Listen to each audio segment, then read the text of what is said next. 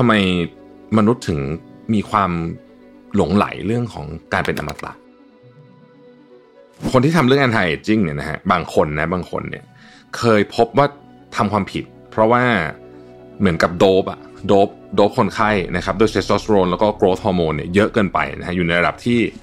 อยู่ในระดับที่สูงเกินเกินค่าลิมิตนะครับซึ่งพวกนั้นเขาทำไปทำไมเขาทำเพื่อเขาต้องการที่จะเราคิดว่าคนนี้อายุเยอะเพราะว่ามีผมขาวหรืออะไรแบบนี้จริงๆแต่จริงๆคนนี้ไม่ได้เขาไม่ได้อยู่มานานแต่เขาแค่ใช้คำว่ามีชีวิตอยู่เฉยๆนะมีชีวิตมานานเฉยๆแต่จะดูว่าคนอยู่อยู่มานานหรือว่ามีใช้ได้ใช้ชีวิตจริงๆหรือเปล่าเนี่ยมันต้องไปดูว่าคนคนนั้นทำอะไรกับชีวิตบ้างต่างหาก Mission to the Moon Podcast brought to you by Shutterstock ปฏิวัติวิธีการสร้างสรรค์แคมเปญขับเคลื่อนด้วยพลัง เอ ไอ แม่นยำครบครันเปลี่ยนไอเดียเป็นความสำเร็จได้วันนี้ที่ Number ยี่สิบสี่ ตัวแทน Shutterstock ในประเทศไทยแต่เพียงผู้เดียว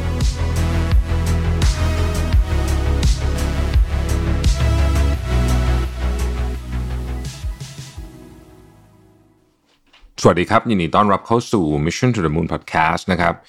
คุณอยู่กับประวิทย์ หาญอุตสาหะครับวันนี้ผมจะเอา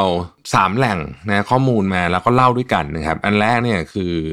เอ่อเป็นบทความจากคุณ Leonie Waldan นะฮะที่ชื่อว่าเอ่อเซเว่น Habits of the Happiest หนึ่งเปอร์เซ็นต์ that you can easily mimic นะฮะก็คือนิสัยของพวกคนนอร์ดิกเดี๋ยวจะเล่าจะจะเล่าให้ฟังว่ามีอะไรบ้างนะครับอันที่สองมาจากบทแรกของหนังสือเล่มนี้นะฮะอ่าซึ่งผมอ่านอยู่นะมันหนานิดนึงก็Younger for Longer นะครับเป็นหนังสือที่ดีนะครับบทแรกเขาพูดถึงคอนเซปต์ของของความตายกับการแก่นะครับอีกเล่มนึงฮะเล่มนี้นะครับชีวิตเรามีแค่ สี่พัน สัปดาห์นะครับก็เป็นหนังสือที่หลายคนน่าจะเห็นเยอะแล้วผมเห็นคนรีวิวเยอะแล้วนะฮะอันนี้ก็เป็นหนังสือที่ที่อ่านคู่กับเล่มนี้ดีมากผมว่านะฮะคือผมอ่านกับสอบไพรสลับมาอยู่ตอนนี้นะฮะซึ่งซึ่งรู้สึกว่ามันเป็นธีมเดียวกันแล้วก็บางอย่างมีความขัดแย้งกันแต่บางอย่างก็น่าสนใจนะฮะมีความแบบมีความจะใช้คำว่าอะไรดีอ่านคู่กันแล้วดีเลยกันอ่ะโอเคนะประมาณนี้แล้วกันนะครับโอเคนะครับผมเริ่มต้นจากอย่างนี้ก่อนนะครับคือหนังสือเล่มนี้เนี่ยเขาบอกว่าอะไรทำให้เราแก่หรือว่าสุขภาพไม่ดีเขาใช้คำว่า three horsemen of health apocalypse นะฮะซึ่งล้อล้อมาจาก four horsemen ที่มันมีจตุอาชานะฮะสี่ของแห่งความตายประมาณนี้ประมาณประมาณนี้นะผมจำไม่ได้แล้วเป็นเป็นในหนังเราจะชอบเห็นนะฮะ Four Horsemen เนี่ยนะฮะสามอย่างนะครับที่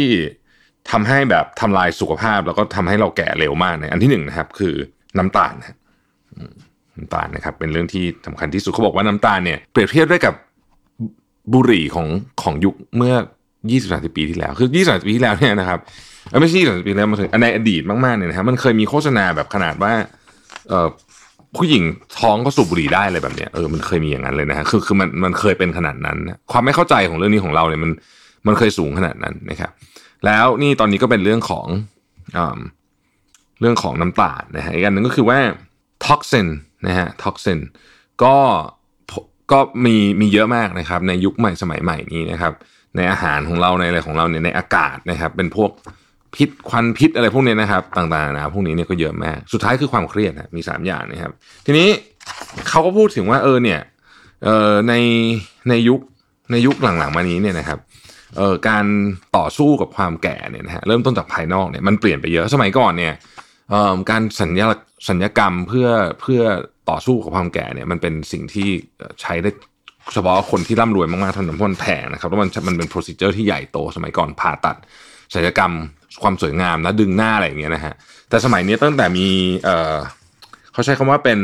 aesthetic medicine นะครับ aesthetic ก็คือความสวยงามใช่ไหมแล้วก็ medicine เนี่ยนะฮะก็คืออย่างเช่นพวก Botox นะครับเป็นต้นเนี่ยนะครับ Botox เนี่ยทำให้เอ่อการผ่าตัดแบบ plastic surgery เนี่ยนะฮะการผ่าตัดเราเอาใส่พลาสติกอะไรเข้าไปเนี่ยนะไม่จำเป็นอีกแล้วนะครับเพราะว่าคุณสามารถมาฉีด Botox แล้วก็ตอนพักเที่ยงแล้วก็กลับไปทำงานต่อได้เลยนะฮะคือมันมันง่ายขนาดนั้นแล้วก็มีฟิลเลอร์สอีกนะครับแต่สมัยก่อนฟิลเลอร์สเนี่ยอันตรายนะสมัยก่อนฟิลเลอร์สเนี่ยใช้เป็นท็อกซิกพรีโตเรียมนะฮะกับซิลิโคนนะครับแต่สมัยนี้เนี่ยฟิลเลอร์สมันคือไฮยาลูรอนิกแอซิดฟิลเลอร์สนะครับซึ่งไม่อันตรายแล้วนะครับแล้วก็มีอีกฮะเมโซเทอราปีอะไรพวกนี้เนี่ยนะครับอะไรอีกเยอะแยะเต็มไปหมดเลยนะฮะผมเชื่อว่าใครที่ไปคลินิกบ่อยๆคงจะพอเข้าใจถึงแอสเธติกเมดิซินเป็นอย่างดีนะครับเขาบอกว่าตอนนี้เนี่ยแอสเธติกเมดิซินเนี่ย ต้องใช้คำว่าเข้ามาแย่งตลาดของ cosmetic surgery คือการผ่าตัดเนี่ยเยอะมากๆแล้ว เก้าสิบเปอร์เซ็นต์ ของคนไข้ของคุณหมอที่เขียนก็บอกว่าก็ใช้แต่ aesthetic medicine กันทั้งนั้นนะครับทีนี้เนี่ยต้องบอกว่าเอ่อมันยังมีอีกเยอะเลยนะเกี่ยวกับเรื่องนี้นะครับเพราะว่าตอนนี้เนี่ยเราอยากจะรู้ว่าธุรกิจไหนกำลังมาแรงเนี่ยเราก็ดูว่ามีสัมมนาเยอะขนาดเพราะว่าสัมมนาเฉพาะในสหรัฐอย่างเดียวเนี่ยนะฮะเรื่อง anti aging เนี่ยนะครับมีสองอันที่จัดแบบ international นะคือคนเดินทางเข้ามาแล้วก็มามามามาสัมมนาเนี่ยสองอันไม่ใช่ต่อปีนะครับต่อเดือนเยอะมากนะฮะเยอะมากแล้วก็เราก็บางอันก็คือใหญ่มากนะครับบางอันเนี่ยคนร่วมเป็นหมื่นนะฮะแบบที่คุยคุยเรื่องโบท็อกซ์คุยเรื่องอะไรแบบนี้นะฮะหลังจากนั้นเนี่ยเขาก็บอกว่ามันมีหลายเรื่องที่ตอนนี้เรายังหาข้อตกลงร่วมกันไม่ได้แม้แต่ในวงการแพทย์เองนะครับเช่นเรื่องการใช้ฮอร์โมนนะฮะการใช้ฮอร์โมนเนี่ยเนื่องจากว่าเราไม่ได้เข้าใจฮอร์โมนอย่าง หนึ่งร้อยเปอร์เซ็นต์ นะจนถึงวันนี้ก็ยังไม่เข้าใจเลยนะฮะก็เลยมีความขัดแย้งกันในประเด็นนี้อยู่เยอะพอสมควรนะครับแม้แต่ฮอร์โมนที่ถูกเรียกว่าเป็นฮอร์โมนที่เฮลตี้อย่างเทสโทสเตอโรนหรือว่าเอสโตรเจนหรืออะไรพวกนี้เนี่ยนะฮะก็ยังมีข้อถกเถียงกันอยู่พอสมควรทีเดียวนะครับเอ่อยกอย่างเช่นเทสโทสเตอโรนเนี่ยคือบางคนเนี่ยเขาบอกว่าเอ่อคนที่ทำเรื่องแอนตี้เอจจิ้งเนี่ยนะฮะบางคนนะบางคนเนี่ยเคยพบว่าทำความผิดเพราะว่าเหมือนกับโดปอะโดปโดปคนไข้นะครับด้วยเทสโทสเตอโรนแล้วก็โกรทฮอร์โมนเนี่ยเยอะเกินไปนะฮะอยู่ในระดับที่อยู่ในระดับที่สูงเกินเกินค่าลิมิตนะครับซึ่งซึ่งพวกนั้นพวกนั้นเขาทำไปทำไมเขาทำเพื่อเขาต้องการที่จะต้องการ perfect body อ่ะนะฮะประมาณนี้นะครับแล้วก็การใช้ stem cell นะครับปัจจุบันนี้ stem cell เนี่ยก็เริ่มมีการพูดถึงมากขึ้นนะครับแล้วก็ต้องบอกว่าเอ่อโอกาสที่จะใช้ได้เนี่ยมันมีสูงมากทีเดียวแต่ในขณะเดียวกันเนี่ยมันก็มีข้อควรระวังด้วยนะฮะก็คือว่าเอ่อเขาบอกว่าถ้าเกิดคุณคิดว่าการกินยาพวกเอ่อที่นักกีฬาถูกจับยาโดปทุกวันนี้นะเอ่อเป็นเรื่องใหญ่นะฮะถ้าเกิดการถ้าเกิดคิดว่าเรื่องนี้เป็นเรื่องใหญ่เนี่ยรอการใช้ฮอร์โมนในนักกีฬาก่อนนะครับเพราะว่าการใช้ฮอร์โมนในนักกีฬาเนี่ยมันจะทำให้คนเนี่ยมีไปในแนวทางของซูเปอร์ฮิวแมนนะฮะผมนึกถึงแคปเทิลอเมริกาลงประมาณนั้นนะฮะคือมันคงไม่ขนาดนั้นหรอกแต่ว่ามันไปในเวนั้นนะครับดังนั้นเนี่ยเขาบอกว่าเอ่อ development ในในฟิลนี้เนี่ยนะครับในทั้งหมดเนี่ยหัวใจของมันคือมนุษย์ไม่อยากแก่ไม่อยากตายนะครับและมันกำลังไปในทิศทางที่เร็วมากนะฮะมีของหลายอย่างที่กำลังรอที่จะออกในช่วง สองถึงสาม ปีนี้เนี่ยที่จะต้องเขาบอกใช้คำว่ามาเปลี่ยนธุรกิจนี้เลยก็ว่าได้นะครับทีนี้มันก็มาถึงนักปรัชญาคนหนึ่งนะฮะชื่อสตีเฟนเคฟนะเป็นชาวอังกฤษเนี่ยเขาบอกว่าเฮ้ยทำไมทำไมมนุษย์ถึงมีความหลงไหลเรื่องของการเป็นอมตะเออเขาตั้งคำถามน่าสนใจนะฮะทำไมมนุษย์ถึงถึงไม่ไม่อยากตายนะทำไมถึงมีความหลงไหลเรื่องความเป็นอมตะนะครับเขาบอกว่ามันมีคนจำนวนมากเลยโดยเฉพาะคนที่ใช้คำว่าเป็นเอ่อ rich famous elite อะไรอย่างเงี้ยนะคือคนที่อยู่ในระดับบนสุดของสังคมเนี่ยที่ใฝ่หาความความเป็นอมตะนะครับในความเป็นอมตะเนี่ยมันมีอยู่สี่มุมด้วยกันของมนุษย์นะฮะมุมที่หนึ่งเนี่ยคือเป็นอมตะจริงๆนะครับอันนี้เขาเรียกว่าเป็น fountain of youth story นะครับก็คือคุณไปกินอะไรสักอย่างนึงหรือคุณไปเจอสักอย่างนึงนะครับแล้วคุณจะอยู่ไปได้แบบไม่ตายหรือว่าอยู่ได้นานมากนะครับซึ่งแน่นอนว่าณณถึงวันนี้เนี่ยยังไม่มีนะสิ่งที่เรียกว่า Fountain of Youth จริงๆนะครับเพราะว่าคนที่ไปกินในพวกนี้ทั้งหมดก็ตายไปหมดแล้วนะฮะในในอดีตที่ผ่านมาก็จะเป็นจักรพรรดิใหญ่ๆอะไรต่างๆนะก็ตามเนี่ยนะฮะอันที่สองเนี่ยนะครับก็คือ physical resurrection นะฮะ physical resurrection เนี่ยคือประเภทที่เราไปแช่แข็งร่างกายไว้นะครับแล้วก็วันนึงเมื่อนักวิทยาศาสตร์มีวิทยาศาสตร์ดีพอแล้วเนี่ยเราจะเอาคนที่แช่แข็งร่างกายไว้เนี่ยกลับมาได้นะครับอันนี้ก็ไม่รู้เหมือนกันว่าจะเกิดขึ้นจริงหรือเปล่าต้องรอดูอนาคตครับอีกอันนึงเนี่ยคือ spiritual resurrection นะครับอันนี้คือความเชื่อนะฮะว่าเราจะเกิดอีกครั้งหนึ่งภายใต้อาจจะเป็นสิ่งศาสนาที่เรานับถือนะครับถ้าศาสนาของเรามีความเชื่อแบบนั้นนะฮะการ resurrect หรือว่าการเกิดใหม่เนี่ยนะครับก็จะเกิดขึ้นหลังความตายไปแล้วใช่ไหมนะฮะสุดท้ายคือ legacy ครับบางคนเนี่ยอยู่ด้วยตำนานที่ตัวเองสร้างไว้คือตัวเองตายไปแล้วนะฮะแต่ว่าได้สร้างตำนานหรือสร้างอะไรต่างๆนานาไว้นะครับอาจจะผ่านไม่ได้เป็นตำนานของตัวบุคคลก็ได้แต่อาจจะผ่านประเทศชาติหรือว่าลูกหลานของเราก็ได้อะไรแบบนี้นะครับอันนี้คือสี่มุมของความเป็นอมตะที่ที่มนุษย์ชอบมองถึงนะครับทีนี้เนี่ยเขาก็บอกว่าเอาล่ะแต่ว่าจริงๆแล้วเนี่ยเราเราจำเป็นจะต้องเป็นอย่างนั้นจริงๆหรือเปล่านะครับเรื่องที่น่าสนใจก็คือว่าเขามีหนังสือเล่มหนึ่งของของเอ่อนักเขียนนะครับที่ชื่อว่าสตีเฟนเครสนิกนะฮะชื่อว่า The Metabolic Plan นะครับก็เขาก็ไปพูดคุยกับ คนที่อยู่เป็นชนเผ่านะครับในปาปัวนิวกินีนะครับแล้วก็ถามคำถามว่า how old are you คุณอายุเท่าไหร่นะครับฝั่งนั้นก็ตอบกลับมาว่า fine wonderful นะครับไม่ได้แปลไม่ได้แปลภาษาไม่ได้แปลคำถามไม่ออกแต่ว่าสิ่งที่เขาตอบแบบนี้ก็เพราะว่าสำหรับคนที่ในเผ่านี้เนี่ยอายุไม่มีความสำคัญอะไรเลยนะครับแล้วแล้วอะไรอะไรสำคัญนะฮะอะไรสำคัญคือเขาบอกว่าความสำคัญคือหนึ่งคุณเป็นที่ยอมรับไหมคุณฉลาดขึ้นหรือเปล่าเมื่อเวลาผ่านไปนะครับคุณมีประสบการณ์มากขึ้นไหมต่างๆนานาเหล่านี้เนี่ยซึ่งมันเป็นคำนิยามของคนที่อายุในในตามปฏิทินเนี่ยเยอะสำหรับชนเผ่านี้นะครับเขาบอกว่าใน culture หรือวัฒนธรรมอันนี้เนี่ยนะฮะคนที่อายุขึ้นมากขึ้นเรื่อยๆเนี่ยก็เลยไม่ได้รู้สึกว่าตัวเองเนี่ยมีมีปัญหาอะไรแล้วก็ความตายก็เป็นแค่เหมือนธรรมชาติแต่หนึ่งเหมือนฝนตกนะครับซึ่ง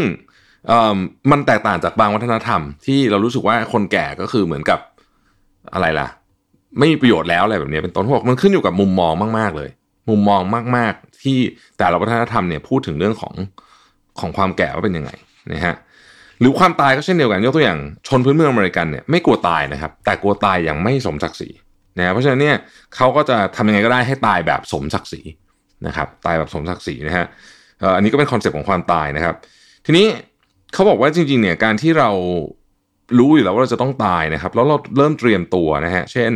เตรียมตัวเลยว่าอ้าวเขียนพินัยกรรมนะครับเอ่ออยากจะอยากจะเผาหรือว่าอยากจะฝังร่างนะครับถ้าถ้าจะเผาเนี่ยเสร็จแล้วเนี่ยจะให้เอาอัฐิไปโปรยไว้ที่ไหนพอเราเริ่มเขียนอะไรแบบนี้ปุ๊บเนี่ยเราจะรู้สึกว่าเอ๊ะจริงๆความตายไม่น่ากลัวแต่ว่าจริงๆแล้วเนี่ยมันทำให้ชีวิตที่อยู่เนี่ยมีความหมายมากขึ้นต่างหากนะครับในหนังสือเล่มนี้เขาบอกว่าคนเราเนี่ยนะเวลาเราเราอายุเยอะเนี่ยนะฮะอายุเยอะเนี่ยเราคิดว่าคนนี้อายุเยอะเพราะว่ามีผมขาวหรืออะไรแบบนี้จริงๆแต่จริงๆคนนี้ไม่ได้เขาไม่ได้อายุเยอะไม่ใช่เขาไม่ได้อยู่มานานแต่เขาแค่ใช้คำว่ามีชีวิตอยู่เฉยๆนะมีชีวิตมานานเฉยๆแต่จะดูว่าคนอยู่อยู่มานานหรือว่ามีใช้ได้ใช้ชีวิตจริงๆหรือเปล่าเนี่ยมันต้องไปดูว่าคนคนนั้นทำอะไรกับชีวิตบ้างต่างหากบทบทแรกคือพูดถึงคอนเซ็ปต์ของว่าจริงๆแล้วเนี่ยเวลาเราพูดถึงความแก่เนี่ยก่อนจะไปพูดถึงคำว่าความแก่เนี่ยเอ่อมันมันต้องถามก่อนว่า definition ของเราคืออะไรเพราะว่าความแก่ความตายนี่มันก็ก็ค่อนข้างจะไปในทิศทางเดียวกันใช่ไหมฮะหนังสือเล่มนี้ก็พูดคล้ายๆกันนะผมว่าในเชิงว่าเฮ้ยชีวิตเราเนี่ยมันมีมันมีมันมี สี่พัน สัปดาห์บวกลบนะฮะเท่านั้นเองนะน้อยมากๆแต่ว่าทำไมเราถึงให้ทรัพยากรที่มีค่าสูงเราคือเวลาเนี่ยกับความสำคัญอย่างอื่นเนี่ยมันดูผิดเละเทะไปหมดนะฮะแล้วก็ชีวิตหลายคนก็พังเพราะเรื่องนี้นะครับสุดท้ายผมอยากจะมาชวนคุยประเด็นนี้ครับว่าคือจริงเรื่องนี้เป็นเรื่องที่ยาวมากนะฮะแล้วผมอาจจะไปนั่งคุยกันแบบยาวๆกับอาจจะมีแขกรับเชิญสักหน่อยนึงเนี่ยเพราะมันเป็นเชิงปรัชญามากจริงๆเรื่องนี้อาจจะเหมาะคุยกับนิ้วกลมมากนะฮะเดี๋ยวลองดูว่าจะชวนนิ้วกลมมาได้หรือเปล่านะฮะทีนี้บทความที่จะปิดเรื่องนี้นะครับที่ชื่อว่า Seven Habits of the Happiest หนึ่งเปอร์เซ็นต์ เนี่ยนะฮะคือก็บอกว่าพวกนอร์ดิกเนี่ยนะครับนอร์ดิกก็คือเดนมาร์กฟินแลนด์อะไรพวกนี้นะแถวๆนั้นนะฮะมีประชากรประมาณสัก หนึ่งเปอร์เซ็นต์ ของของโลกนั่นเองนะคือน้อยมากนะครับทีเนี้ยแต่ว่าเป็นประเทศที่มีความสุขมากที่สุดนะครับทำไมถึงประเทศแถบนั้นถึงถึงมีความสุขเพราะว่าถ้าเกิดถ้าเกิดคุณคิดว่าเป็นเพราะว่าเขาขับรถแพงๆแล้วก็มีความร่ำรวยเยอะอะไรอย่างเงี้ยนะเออไม่ใช่นะครับไม่ใช่นะครับเอ่อคนเนี้ยผู้เขียนเนี่ยเขาอยู่เดนมาร์กมาตั้งแต่หกขวบนะฮะแต่เจ้าตัวเข้าใจว่าเป็นอเมริกันนะฮะก็เขาบอกว่าเขาได้สรุปมาเป็นเจ็ดข้อนะครับเจ็ดข้อที่ทำให้คนนอร์ดิกเนี่ยมีความสุขมากกว่าประเทศอื่นแล้วเราควรจะเรียนแบบไปใช้ด้วยนะครับอันที่หนึ่งเขาบอกว่าชีวิตมาก่อนงานมาที่หลังมาที่สองนะฮะคือสำหรับประเทศนอร์ดิกเนี่ยหนึ่งก็คือชั่วโมงการทำงานเนี่ยในประเทศนอร์ดิกเนี่ยเฉลี่ยสามสิบเจ็ดชั่วโมงต่อสัปดาห์ซึ่งถือว่าน้อยมากนะครับเพราะปกติเนี่ยเราทำกัน สี่ห้าสิบ เนี่ยอยู่แล้วนะครับแล้วก็ไม่ทำงานเสาร์อาทิตย์นะฮะไม่ทำงานวันหยุดแล้วกันใช้คำนี้แล้วกันนะครับแล้วเป็นเรื่องปกติมากเลยที่คนที่ทำงานอยู่เนี่ยจะออกออกจากที่ออฟฟิศเร็วบางวันเพื่อไปรับลูกแล้วก็พาไปเล่นกิจกรรมเอาท์ดอร์เช่นเล่นเรืออะไรแบบนี้นะฮะแล้วเขาจะเลือกงานที่ไม่ใช่งานที่ที่ได้เงินเยอะที่สุดแต่เป็นงานที่เหมาะกับชีวิตที่เขาอยากได้มากที่สุดนะครับสิ่งที่ผมคิดว่าเป็นบทเรียนของเรื่องนี้เลยก็คือสำหรับโดยเฉพาะพวกที่บ้างานเนี่ยนะก็คือว่างานไม่ใช่ทุกอย่างบางทีการวางบางอย่างลงบ้างในเวลาที่เหมาะสมเนี่ยเป็นสิ่งที่ควรทำคือคือผมคิดว่าอันเนี้ยมันคือการจัดการองค์รวมทั้งหมดของชีวิตนะฮะ มันชีวิตเรามันมีหลายขานะมีสุขภาพมีความสัมพันธ์กับคนในครอบครัวมีความสัมพันธ์กับเพื่อนอะไรอย่างเงี้ยแม้แต่กระทั่งความสัมพันธ์กับตัวเองเรื่องจิตวิญญาณเราจะจัดระเบียบระบบมันได้แค่ไหนนะครับแต่ว่างานงานมาที่สองรองจากชีวิตเนาะนะฮะข้อที่สองเขาบอกว่า what is life without some treats นะครับคนนอร์ดิกเนี่ยจะชอบพวกขนมนะฮะพวกแบบเอ่ออะไรล่ะพวก pastry อ่ะไอ้พวกของอบขนมอบอะไรเงี้ยเยอะมากนะฮะแล้วเขาก็จะเขาก็จะแฮปปี้มากคือเขาบอกว่าสัปดาห์หนึ่งอ่ะจะต้องออกมากินของอะไรแบบนี้สักครั้งหนึ่งนะครับมันเป็นเรื่องเล็กๆน้อยๆที่ทำให้ชีวิตมีความสุขนะครับสำหรับเราเนี่ยนะครับแล้วก็แล้วแต่คนนะผมคิดว่าบางทีเนี่ยเราเอนจอยกับของเล็กๆน้อยๆที่เราใช้อยู่ทุกวันเนี่ยบางทีเราลืมลืมนึกถึงมันไปด้วยซ้ำเนี่ยนะฮะนอกเรื่องนิดหนึ่งวันก่อนผมฟังในในในแอป Headspace เนี่ยนะมันก็พูดถึงมีตอนหนึ่งนะฮะเขาก็พูดถึงเรื่องmindful eating ก็คือการกินอย่างมีสตินี่แหละนะฮะแล้วผมรู้สึกว่าเออเดี๋ยวนี้กินข้าวอ่ะไม่ค่อยรู้เลยว่ากินอะไรเพราะว่าเหมือนกับกินบางทีก็เล่นมือถือไปด้วยนะฮะหรือว่าบางทีหนักเลยเปิดคอมก็มีอะไรอย่างเงี้ยนะฮะก็เลยไม่มีสติจริงๆว่าเรากินอะไรอยู่ก็เลยลองแบบที่เขาทำนะฮะลองลองลองทำตามแบบที่เขาบอกนะฮะแล้วก็รู้สึกว่าเออเราเอนจอยของที่มันเล็กมากที่สุดที่ปกติเราไม่เคยนึกถึงมันเลยเนี่ยได้เยอะขึ้นเยอะเลยฮะข้อที่สามครับคนนอร์ดิกเนี่ยนะชอบปั่นจักรยานมากเรียกว่าเป็นอันนี้อันนี้ผมยืนยันเลยเพราะว่าตอนไปโคเปนเฮเกนเนี่ยเห็นเลยว่าโหแบบคนปั่นจักรยานแบบคือรถเล่นจักรยานเขาดีมากนะนี่พูดจริงนะคือเขาเขาเขาชอบปั่นจักรยานไปทำทุกอย่างอันดับหนึ่งเลยนะตัวเลือกของการเดินทางคือจักรยานนะฮะมากกว่าใช้รถนะครับทีนี้พอจักรยานเยอะกว่ารถเนี่ยนะฮะหนึ่งคือถนนก็ก็ค่อนข้างโล่งก็สามารถจัดเลนจักรยานได้ดีขึ้นนะครับสองพอให้ความสำคัญจักรยานคนขี่เยอะเนี่ยนะครับเลนจักรยานมันก็ดีพอเลนจักรยานมันดีนะฮะมันก็สามารถทำให้การใช้งานเกิดขึ้นได้จริงนะครับและแน่นอนว่าการปั่นจักรยานเนี่ยมันเป็นการออกกำลังกายทางอ้อมไม่ใช่ทางอ้อมทางตรงแต่ว่าหมายถึงถ้าเราจะไปที่ไหนด้วยมันเป็นผลพลอยได้อยู่แล้วนะครับเหมือนกับการเดินนี่แหละนะฮะดังนั้นเนี่ยเขาก็เลยบอกว่าถ้าเราอยากจะเรียนแบบชาวนอร์ดิกเนี่ยนะเราอาจจะไม่ได้ปั่นจักรยานเพราะอย่างเราอยู่กรุงเทพเนี่ยปั่นจักรยานอันตรายมากใช่ไหมฮะเราอาจจะใช้วิธีการเดินบ้างนะครับแต่ประเทศไทยก็เป็นประเทศที่ไม่ต้องปั่นจักรยานนะแค่คนเดินฟุตบาทยังไม่ค่อยเฟรนลี่เลยเนี่ยเราก็ต้องพยายามฮะเราก็ต้องพยายามจัดสรรให้ได้นะครับผมคุยกับเพื่อนผมคนหนึ่งซึ่งเป็นคนที่อายุเท่าผมอ่ะสี่สิบสามแล้วแต่แบบโอ้โหมันแบบหุ่นแบบฟิตมากเลยนะฮะมีซิกแพคมีอะไรเงี้ยก็คุยกันวันก่อนก็ถามว่าเอ้ยมันมันทำอะไรแบบมันกินต้องระวังไหมบอกไม่เลยมันกินปกตินี่เลยนี่แหละแต่ว่าทำสามอย่างเท่านั้นเองคือหนึ่งต้องเดินให้ได้วันละ หนึ่งหมื่นสองพันเก้าร้อย นะฮะทำไม หนึ่งหมื่นสองพัน มันบอกว่าเพราะว่าจริงๆอ่ะหมื่นหมื่นเดียวก็พอจริง แปดพัน ก็พอแล้วแหละแต่ว่าตั้งไว้ก่อน หนึ่งหมื่นสองพัน เพราะว่าบางทีอ่ะมันไม่ถึงบางทีมันมันเกิดแบบตอนเย็นไม่ได้ไม่ได้เดินอะไรเงี้ยตั้งไว้สูงๆก่อนเราจะได้รีบจัดการมันจบให้ตั้งแต่เช้านะฮะพยายามเอาไอ้ หนึ่งหมื่นสองพัน นี่ให้จบตั้งแต่เช้าอันที่สองนะครับก็คือกินโปรตีนให้เท่าหนักตัวเป็นปอนด์ก็คือปกติถ้าเกิดว่าเราเป็นกิโลมันจะต้องคูณ หนึ่งจุดหก มั้งผมจะไม่ผิดถ้าผมจะไม่ผิดนะฮะแล้วก็เราก็กินโปรตีนเท่านั้นกรัมนะฮะหมายถึงตัวโปรตีนนะสมมุติอกไก่ไข่หนึ่งฟองเป็นโปรตีนหกกรัมอ่ะอย่างเงี้ยก็คูณไปนะฮะเอ่อเนี่ยผมบอกก็กินอย่างเงี้ยนะฮะแล้วก็อีกอันนึงก็คือว่าไปเล่น strength training อ่ะเล่นเล่นเวทอ่ะสัปดาห์ละสามครั้งซึ่งไม่ได้เยอะเลยแล้วก็เล่นครั้งละชั่วโมงกว่าๆเท่านั้นเองเนี่ยนะฮะแล้วบอกว่ามันไม่เคยคาร์ดิโอเลยนะฮะผมไม่เคยคาร์ดิโอเลยเหรอบอกว่าเออไม่เคยคาร์ดิโอเลยมันมันแค่เนี่ยเดินทุกวันนะฮะให้ได้ไงก็ได้ให้ หนึ่งหมื่นสองพัน ให้ได้นะฮะแล้วก็ไปยิมแค่สัปดาห์ละสามครั้งเองนะโหคุณดีมากหนึ่งคือกินโปรตีนให้ถึงก่อนนะฮะเราค่อยกินอย่างอื่นเราค่อยคิดอย่างอื่นเป็นเป็นอันดับรองๆ ล, ลงมาอะไรอย่างเงี้ยแล้วก็มันก็ก็เออสามารถรักษาหุ่นไว้ได้นะฮะเก่งต่อนะฮะอ๋ออีกอันนึงก็คือคุกะใช่มั้ยอ่านอย่างนี้ป่ะคุกะใช่มั้ยเอ่อก็คือปรัชญานะครับของชาวเดนมาร์กนะเรื่องที่แบบมีชีวิตแบบมีความแบบใช้คำว่าโคซี่อะไรแบบนี้นะชีวิตนะเช่นเอ่อซื้อเทียนมาจุดนะครับอ่าหรือว่าเปิดเพลงเบาๆอะไรอย่างเงี้ยนะฮะเอ่อมีเซสชั่นการกินข้าวกับครอบครัวเพื่อนฝูงที่ไม่รีบไม่คุยเรื่องงานไม่อะไรอย่างเงี้ยทุกคนแบบเป็นตัวของตัวเองไม่ต้องใส่หัวโขนอะไรแบบนี้เป็นต้นเนี่ยนะฮะก็มันมีหนังสือเรื่องนี้เลยลองไปซื้ออ่านได้นะครับอีกอันนึงเขาบอกว่าคนนอร์ดิกเนี่ยมันจะมีช่วงอากาศดีอากาศไม่ดีใช่ไหมหน้าหนาวเนี่ยก็หนาวมากนะหน้าหนาวก็ลบยี่สิบอะไรแบบนี้นะฮะเขาบอกว่าคนนอร์ดิกเนี่ยไม่ไม่กลัวอากาศ ไม่ว่าจะดีอากาศดีชอบอยู่แล้วนะฮะอันนั้นเขาอยู่ทั้งวันเลยเช้าถึงเย็นเลยแต่ว่าต่อให้อากาศไม่ดีลบยี่สิบองศาเนี่ยพวกเขาก็จะออกไปเดินข้างนอกนะครับพวกเขาก็จะออกไปเดินข้างนอกเพราะว่าเขารู้ว่าการที่ได้ไปเจอบรรยากาศภายนอกพวกนี้มันเกี่ยวข้องโดยตรงกับความสุขของเรานะครับเพราะฉะนั้นเนี่ยความสุขและและลดช่วยลดความเครียดด้วยนะครับเพราะฉะนั้นแม้แม้ว่าเราจะไม่รู้สึกอยากก็ตามเนี่ยให้ออกไปนอกข้างนอกเสมอนะครับประเทศไทยเราเนี่ยโชคดีกว่าอยู่แล้วนะถ้าเกิดเปรียบเทียบกันเนี่ยนะฮะคือแน่นอนละอากาศเรามันอาจจะร้อนมีฝุ่น พี เอ็ม อะไรเงี้ยแต่ประเทศเราเนี่ยคุณสามารถออกไปเดินข้างนอกทุกวันอะนะฮะมีเวลาออกไปเดินข้างนอกทุกวันแต่ว่าถ้าอยู่เมืองหนาวมากๆในบางทีบางวันไม่ออกจากบ้านนะมันหนาวมากนะฮะแต่คนที่เขาพวกนี้เขาชินจริงๆคือพวกนี้เขาเอ่ออุณหภูมิแบบเลขตัวเดียวนี่คือกระโดดน้ำแล้วว่ายน้ำได้นะพวกนี้คือแบบอารมณ์ประมาณนั้นนะฮะแล้วเขาบอกว่าถ้าจะให้เป็น extra boost เลยนะให้ไปเดินตอนพระอาทิตย์กำลังจะตกดินนะครับนี่ดีที่สุดแล้วก็เขาบอกว่าการแต่งตัวนะฮะคนนอร์ดิกเนี่ยอ่ะดูดูแฟชั่นของนอร์ดิกเนี่ยนะฮะเราจะเห็นว่าเขาจะแต่งตัวด้วยสีแบบคุมโทนอ่ะอ่าใช้คำนี้แล้วกันนะครับในนี้ในนี้เขาในนี้เขาบอกว่า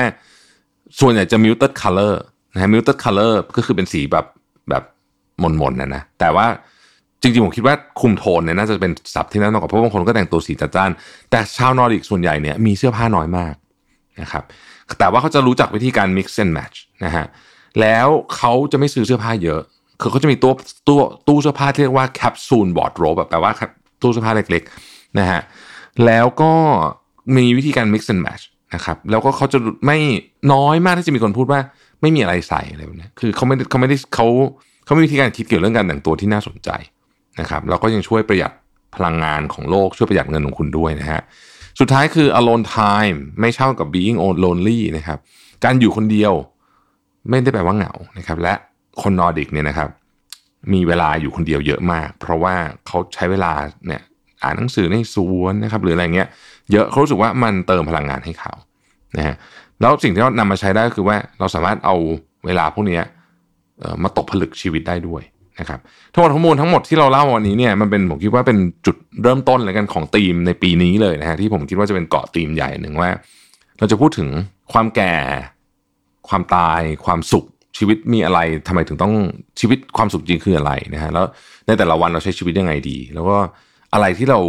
มีบทเรียนจากคนที่เขาเคยผ่านมาแล้วเนี่ยบทเรียนพวกนี้ถ่ายทอดผ่านเรามาได้ยังไงบ้างว่าเราควรจะใช้ชีวิตในรูปแบบไหน